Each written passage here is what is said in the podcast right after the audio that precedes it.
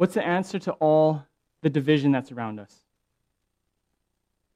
It's apparent when we literally walk on the streets, or maybe we talk in our friend groups, or at work, or at home, or see in the media, radio, newspaper.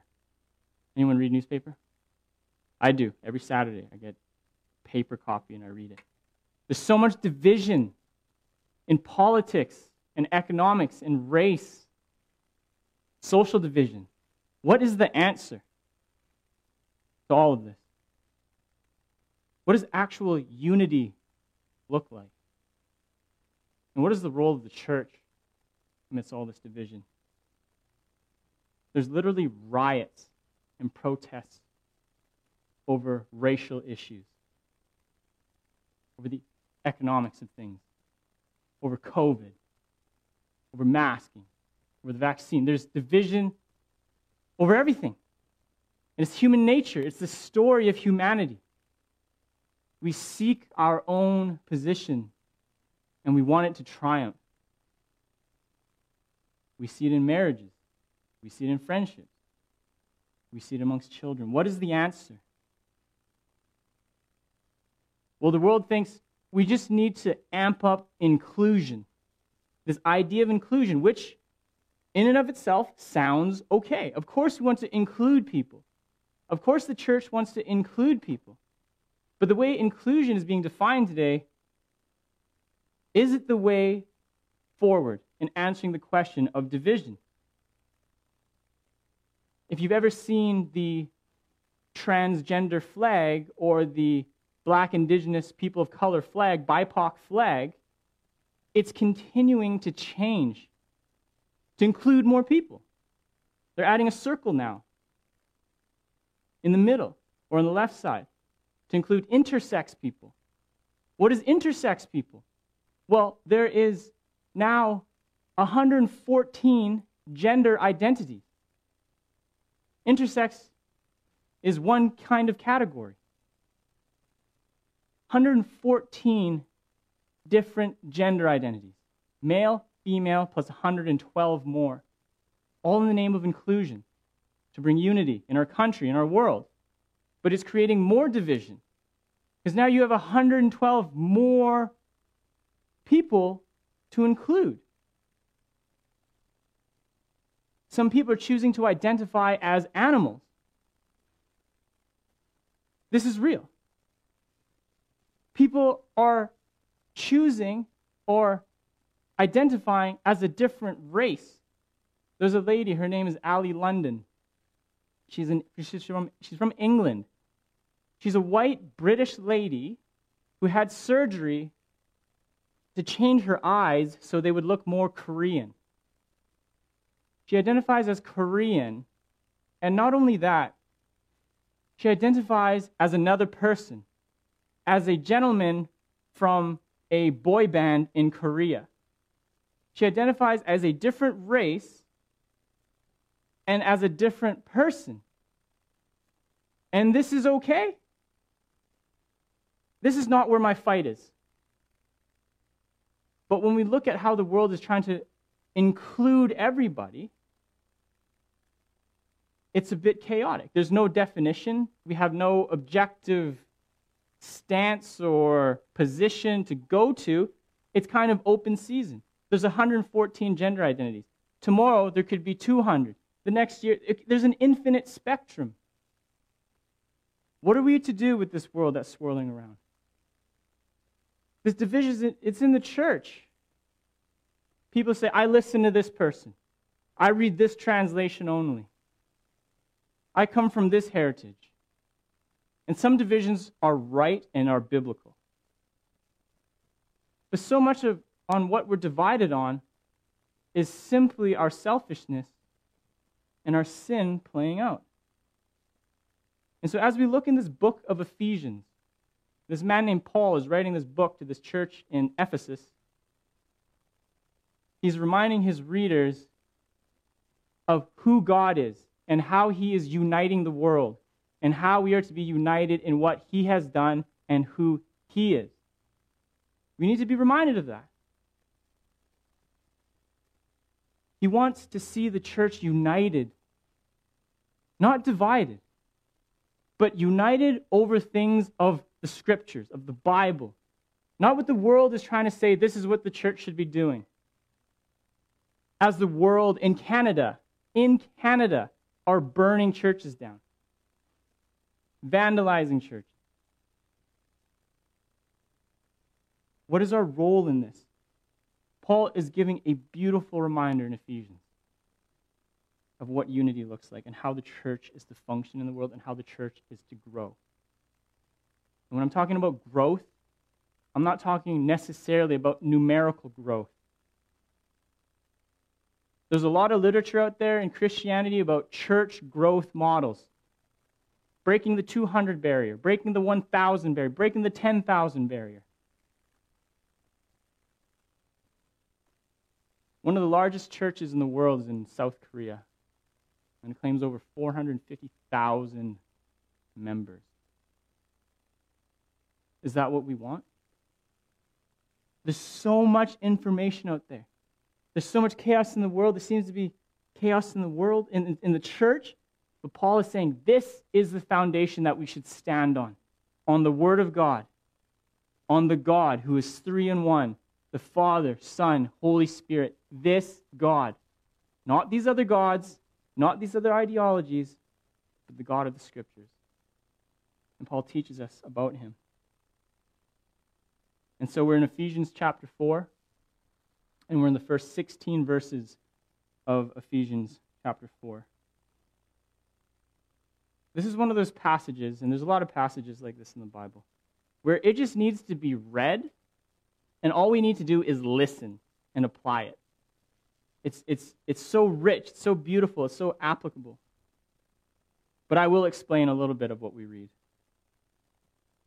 We'll read the first two verses and we'll pause, and then we'll, we'll keep going. Should be about seven and a half hours, something like that. Ephesians chapter 4. Therefore, I, a prisoner for serving the Lord, beg you to lead a life worthy of your calling. For you have been called by God. Always be humble and gentle. Be patient with one another, making allowance for each other's faults because of your love. We're in chapter 4. The first three chapters, Paul gloriously spells out what the gospel is. The gospel of God who created the universe, who created you and me. And we have rebelled, we have sinned, we have departed from God, but God, in his majesty and in his mystery, is reconciling, uniting the world to himself at the cost of his own Son, the glorious Son, Jesus Christ. We have offended a great God, but God has done the work to unite us. And by faith in Jesus, by what he's done on the cross 2,000 years ago, by paying the penalty for our rebellion, for our sin, unites us. If you've placed your faith in Jesus, you are my brother. You are my sister, more so than my blood relatives. We are united by Christ through faith. We are one family now. It doesn't matter our race, where we come from, what we've done. We are a new humanity. We are a new family in Christ. If you have not put your faith in Jesus, this invitation to be adopted to his family is open and you must take it. I plead with you to do so. Because to reject such a great salvation is a conscious torment under the full wrath of God in hell, separated from his goodness, separated from his saving grace. Look to Jesus and what he has done. Those are the first three chapters. Christ is united. God, the Father, is united. The Holy Spirit is united. We are one. And now he's saying, therefore, I beg you to lead a life worthy of this calling. If you're training to be a professional soccer player, and you, you train in Canada, and one day you're sitting in your living room. No, you're not sitting in your living room. You're doing your 1000th push up, and you get this call. It's the coach of the national team for Canada. And he says, Jimmy, I've been watching you. You're looking good. You okay? How's your kids? How's your family? Would you like to represent your country? This is why I've called you. And now, to live an athletic life worthy of this calling, you're training. You're an ambassador for your country. You're wearing the country colors proudly, singing the anthem loudly, representing all those who've gone before you. That's the call you get when the coach calls you.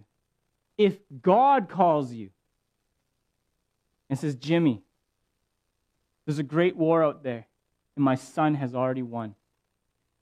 I want you to be part of my family. I want you to tell everyone that the war is over, that Jesus Christ has won and they are included in the family. I need you to walk in a life that represents my unity. I need you to walk a life worthy of this calling.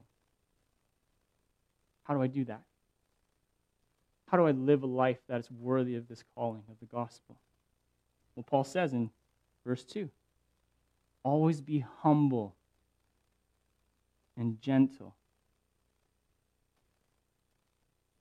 Be patient with each other.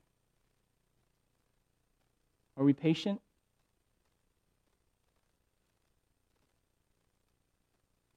Make allowance for each other's faults because of your love and our love for one another.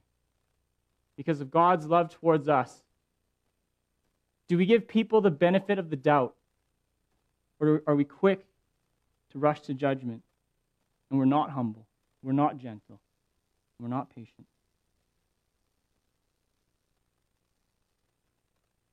I know I can be. This world is very fast. Information is fast. We need things done quick. I need my kids to behave right away, but they don't. We want weight loss quick. We want that education quick. We're not patient. When we're not patient, we get angry with each other. We get angry with our friends and our family. We're not gentle. We want our own way. And that's where these divides come in. You believe what I think, or we're done. Or I riot, or I burn, or I pull down statues.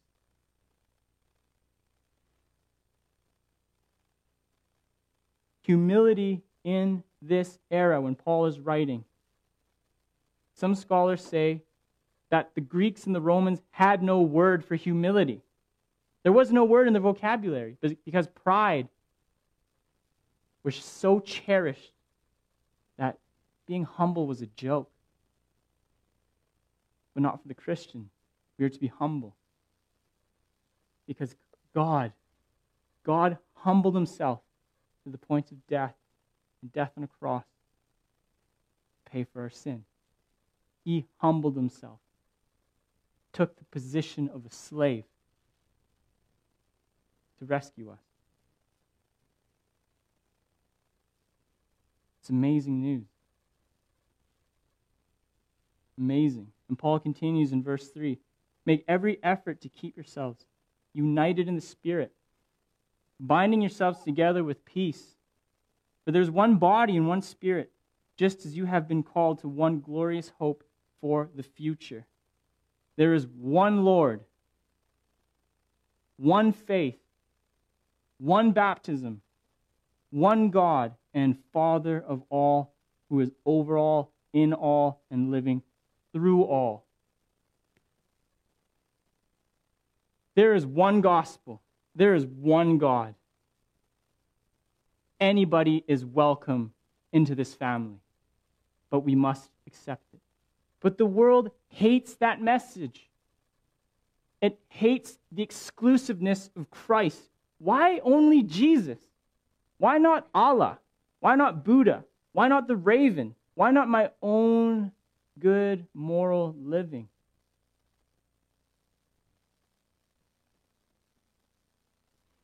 Jesus is the only way. And there is a way out. If you're in a building, if you're in this building, it is on fire, and there's one exit. And I say, hit the exit. You don't stop and think, is there another exit that I could use? No. The rational mind would think, I'll take the door. I will be grateful when I go on the other side. I can see my family, my friends, and live. But the world wants to say there's other gods. There is no other God. There is no other name. There is one God, one faith, one baptism, one hope in which we stand. We are united around that fact. Paul is very specific in what we are to be united around. We're not united for the sake of unity. We are united for the sake of Christ and his gospel as displayed in the Bible.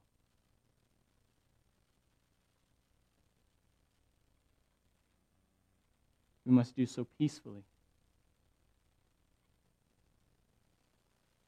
Some of us, we have a lot of theological, biblical training. And we can go to any conversation and just squash people. But the humble, gentle person doesn't do that. You know what it means to be meek? Meek is not weak. Meek is controlled strength. As a father, I am meek with my children. I try to be. I have strength and need to control that strength in humility and gentleness. We must create unity through peace. Why? Why do we strive for unity? Well, so we don't burn each other's houses down. That's fair. But there's something deeper.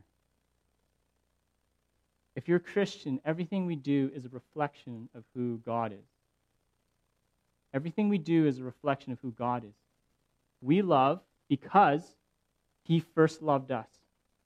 We forgive because He first forgave us.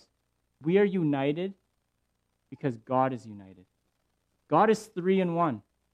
Father, Son, Holy Spirit. There is diversity in that. Just like there should be diversity in churches. But there's unity. There's unity in the diversity. And so in our unity, we display God to the world. This is our highest motive. Our motivation is not primarily one another. Our primary motivation is to glorify God.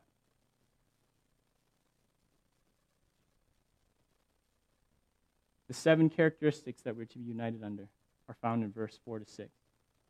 It's worth reading again. For there is one body, one spirit, just as you've been called to one glorious hope. There's one Lord, one faith, one baptism, one God and Father of all. Those are the things we're united under verses 4 to 6. We're to be united, but we don't have to be uniform. We don't have to be like each other. We shouldn't be like each other. We are to be diverse, have different stories, have different backgrounds. We're all made different, yet there is diversity in our unity. And Paul spells that out in verse 7 to 10. He says, starting in verse 7, However, he has given each one of us a special gift through the generosity of Christ. That is why the scriptures say, when he ascended to the heights, he led a crowd of captives and gave gifts to his people. Notice that it, it says, He ascended. This clearly means that Christ also descended to our lowly world. And the same one who descended is the one who ascended higher than all the heavens so that he might fill the entire universe with himself. There's an expectation for the church to be united, but in our unity, there is diversity.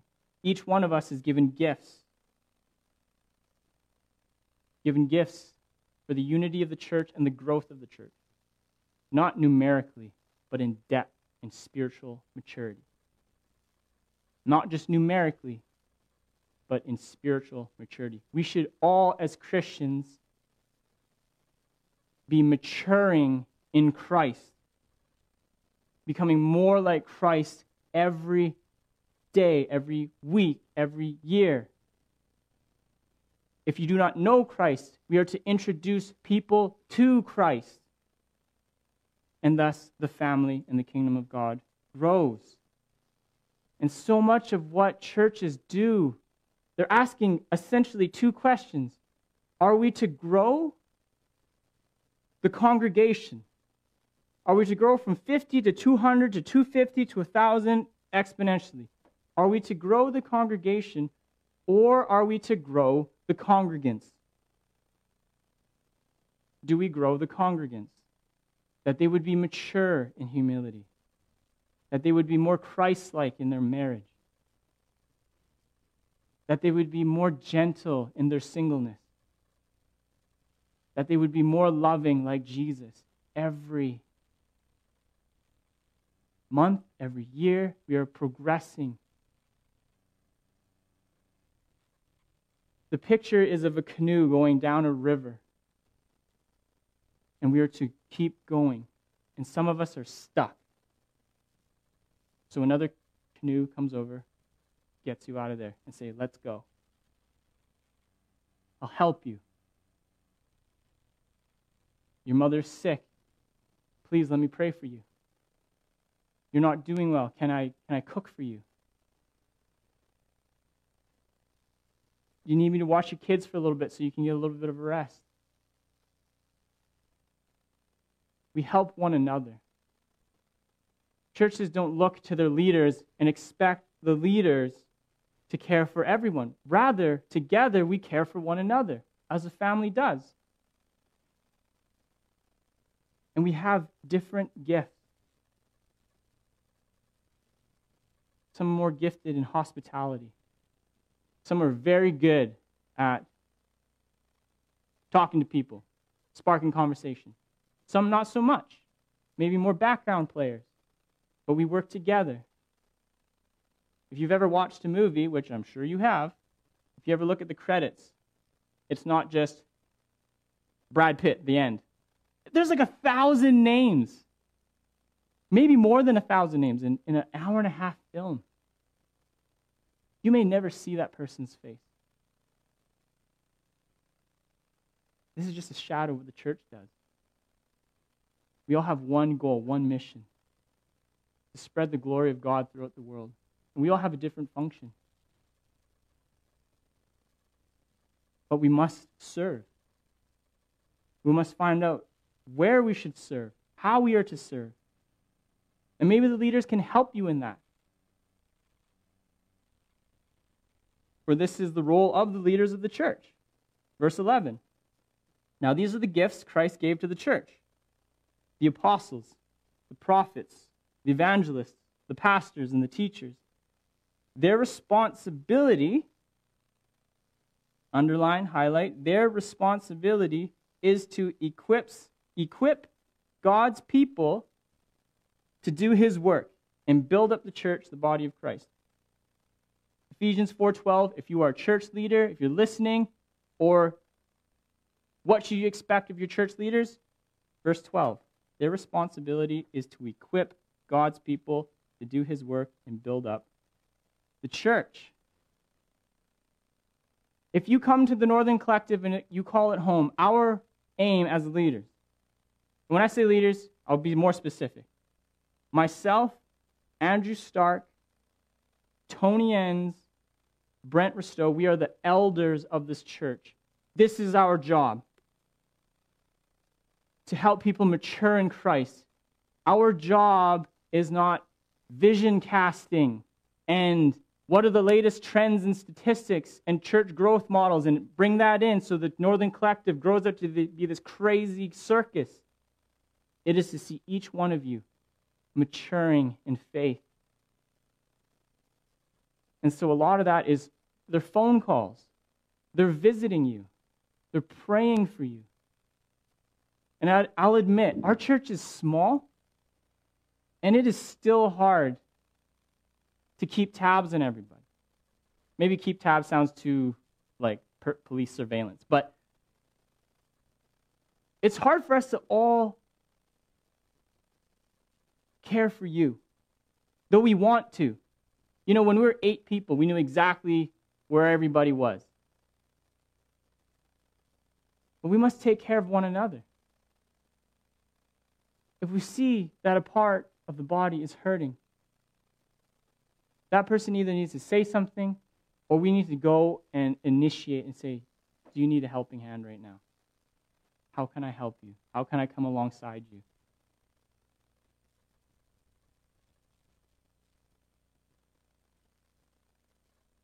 The church isn't some pyramid where the elders are on the top and everybody else is on the bottom. We are one body. We have different tasks, and God has given each of you abilities and gifts according to His mercy. It's easy for me as a pastor, especially now when every church is online and everything's on social media, to look at a church and be like, man, that church is hopping. They have an $11 million budget. I'm happy when I see a few bills in our giving thing. You guys are very generous, by the way. I'm not, I'm not knocking that. You guys are extremely generous. We're in a very good financial position by the grace of God. But then I look at that like, and I get jealous. I think they have 20 staff. I have no staff. I have to get my kids to put these cards on your chairs.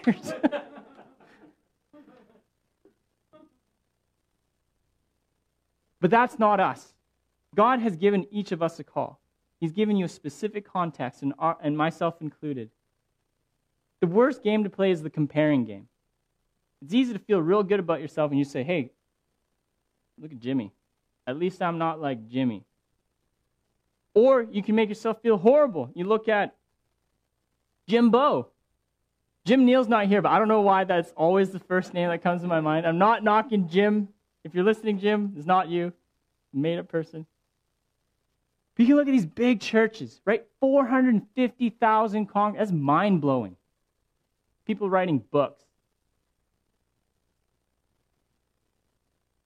I'm struggling to sleep at night with just not only thinking about these things, I got my kids.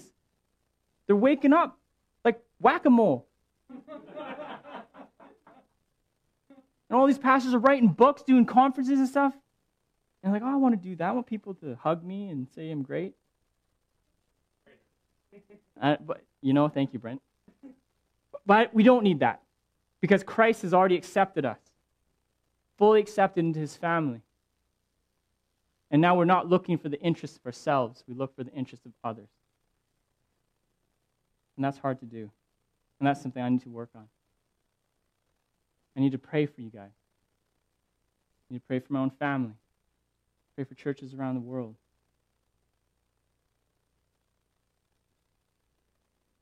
So, what's going to be the result?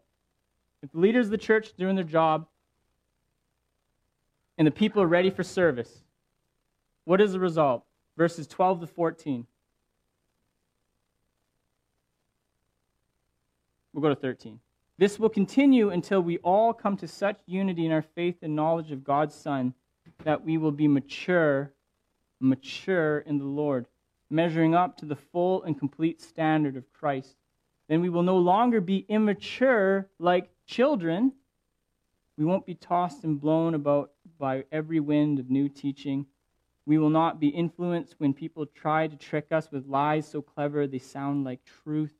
Instead, we will speak the truth in love, growing in every way more and more like Christ, who is the head of his body, the church. He makes the whole body fit together perfectly. As each part does its own special work, it helps the other parts grow so that the whole body is healthy and growing and full of love. The picture of the church is a body with Christ as the head, as the primary driver, director, sustainer of the body. And we all have a role to play. You are maybe a fingernail in the body. Maybe you're an elbow. Maybe you're like a toe and you bring balance. But have you ever been injured? Leg broken, wrist hurt, chronic pain. The whole body compensates, doesn't it? We need to be healthy, Paul says. And we need to look out for one another. We all have a part to do in building up the body of Christ. And every believer should be involved in some kind of ministry. When I say that, I'm not saying you need to be on the sound and media team. I'm not saying you need to be part of children's ministry. But what I am saying is the gifts that God has given you, us as a church, we need to make space for you to flourish as a Christian, whatever that is. Maybe it's, maybe it's talking to the homeless on the street and visiting them. Maybe it's making that phone call to those you know who are hurting and need a friend or someone to listen to. Maybe it's baking that very warm, soft chocolate chip cookie, delivering it to my house in Copper Ridge and leaving it outside with a nice note. Whatever it is, we are to use our gifts for the building up of the body. And when the world sees that, when the world sees that, they don't say, Northern Collective, let's get you in the, get you in the news. They say, they serve an amazing God. They serve an amazing God. I'll end with this quote from a pastor. I don't know his name, but I didn't say this. He did. Quote God is not so much interested in our being the star of the show as he is in our doing our best with the part he has given us. I'm going to say that again. God is not so much interested in our being the star of the show as he is in our doing our best with the part he has given us. What part have you been given? Are you doing your best? And he ends by saying, as we all do our own part, we experience church growth.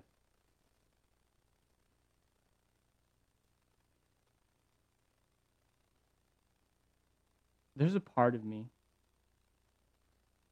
that wants the Northern Collective to be the biggest church in the whole world and take over, like when you're playing Risk. You ever play Risk? You just like take over countries and it just like turns black, turns black. There's a part of me that wants that. But that's not a good part of me. The Bible realigns our thinking, our hopes, and our dreams in a good way that more aligns with God. I would rather see you, and if you're the only people who ever come here, I want, to, I want you to be healthy in Christ. I want you to mature in Christ. And through that, I see people come to Christ. And the church grows that way. Not through these models, not through these authors out there. On Facebook, I don't know how many ads I get. You want to reach 1000% of your city? Just take this five day course for free, and we'll do that. That strange, sinful part of me wants that course. But when I read the Bible and we open up the Bible and we see we should be striving for unity and maturity, this is the goal the glory of God, the unity of the body, and the growth of one another. That is the goal.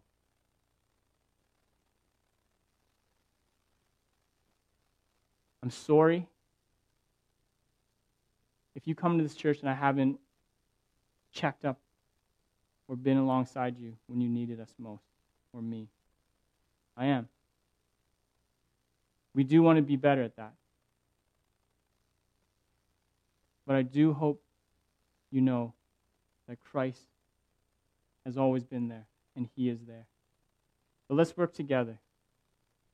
Let's work together. I'm not the CEO.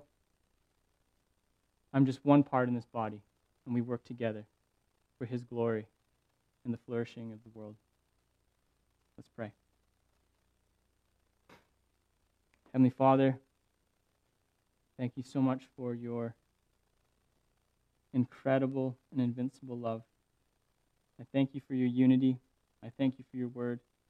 And I pray that we would strive to be one. And when we are divided, we would have the humility in the gospel to admit where we are wrong and to not bring it up every dinner time, to look to the cross and to thank you in all joy for what you've done for us. We pray this in the magnificent, beautiful, glorious, precious name of Jesus. Amen.